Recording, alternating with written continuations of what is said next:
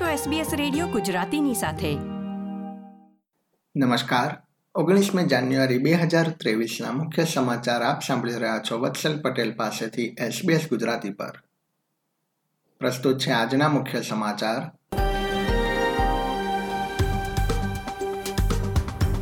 સતત બીજા દિવસે ખામી બાદ કોન્ટાસની વધુ એક ફ્લાઇટનું સિડનીમાં ઉતરાણ. દેશનો બેરોજગારી દર ત્રણ પોઈન્ટ પાંચ ટકા થયો. અને ન્યૂઝીલેન્ડના વડાપ્રધાન જેસિન્ડા આર્ડેન પોતાનું પદ છોડશે.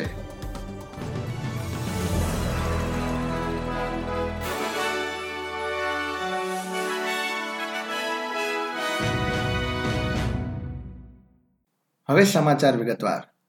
સતત બીજા દિવસે ક્વોન્ટાસની ફ્લાઇટમાં ખામી સર્જાઈ હોવાની માહિતી પ્રાપ્ત થઈ રહી છે. સિડનીથી ફિજી ખાતે જતી ફ્લાઇટમાં ખામી સર્જાયા બાદ પાયલટ્સે ફ્લાઇટ પરત સિડની લાવી હતી.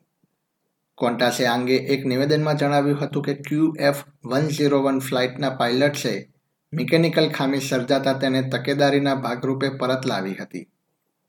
કંપનીએ ઉમેર્યું હતું કે વિમાનના એન્જિનમાં કોઈ મુશ્કેલી જોવા મળી નહોતી અને એન્જિનિયર્સ હવે ઘટનાની તપાસ કરશે. બીજી તરફ, કોન્ટાસના એન્જિનિયર્સ તથા એવિએશન સુરક્ષાના અધિકારીઓએ બુધવારે ઓકલેન્ડથી સિડની ફ્લાઇટના એન્જિનમાં આવેલી ખામી બાદ ઘટનાની તપાસ શરૂ કરી છે.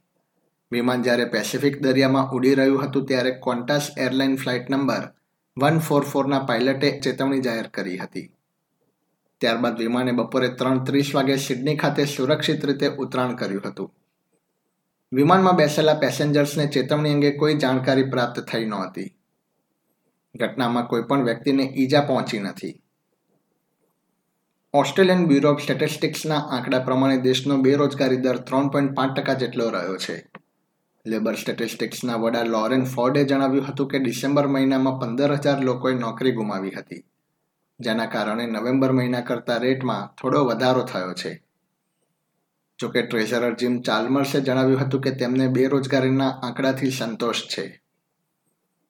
ન્યૂ સાઉથ વેલ્સ પોલીસના જણાવ્યા પ્રમાણે લેનોક્સ હેડ ખાતે એક વ્યક્તિ પોતાની દીકરીને બચાવવા જતા તણાઈ ગયો છે. બુધવારે બનેલી ઘટનામાં તે પરિવાર સેવન માઇલ બીચ ખાતે છીછરા પાણીમાં સ્વિમિંગ કરી રહ્યો હતો, જ્યારે તેની અગિયાર વર્ષની પુત્રી બોર્ડ પરથી પાણીમાં પડી ગઈ હતી.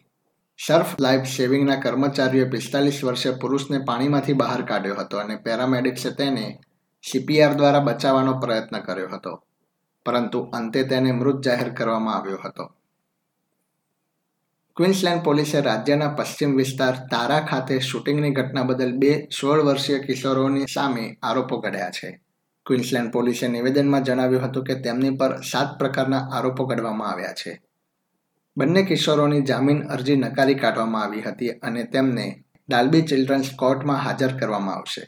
બુધવારે બપોરે સાડા ત્રણ વાગે આ ઘટના બની હતી, ત્યારબાદ પોલીસને તેની જાણ કરવામાં આવી હતી.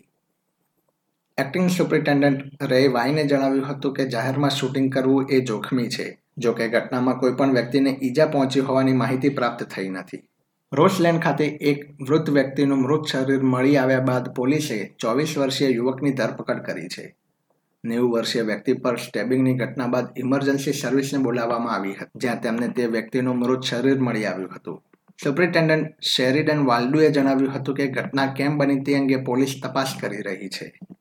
વિદેશના સમાચારોમાં ન્યૂઝીલેન્ડના વડાપ્રધાન જેસિન્ડા આર્ડેને આગામી મહિને પોતાના પદ પરથી રાજીનામું આપવાની જાહેરાત કરી છે, જેથી અઠવાડિયાના અંત સુધીમાં લેબર પક્ષ નવા નેતાની પસંદગી કરશે. આર્ડેને પોતાના નિવેદનમાં જણાવ્યું હતું કે તેઓ ફરીથી ચૂંટણી લડવા માંગતા નથી અને ફેબ્રુઆરી મહિનામાં તેમના પદનો પણ ત્યાગ કરશે. ન્યૂઝીલેન્ડમાં આગામી ઓક્ટોબર મહિનામાં ચૂંટણી યોજાશે. એસબીએસ ગુજરાતી પર આ હતા ઓગણીસમી જાન્યુઆરી, ગુરુવાર બપોરે ચાર વાગ્યા સુધીના મુખ્ય સમાચાર. આ પ્રકારની વધુ માહિતી મેળવવા માંગો છો? અમને સાંભળી શકશો Apple podcast Google podcast Spotify કે જ્યાં પણ તમે તમારા પોડકાસ્ટ મેળવતા હોવ.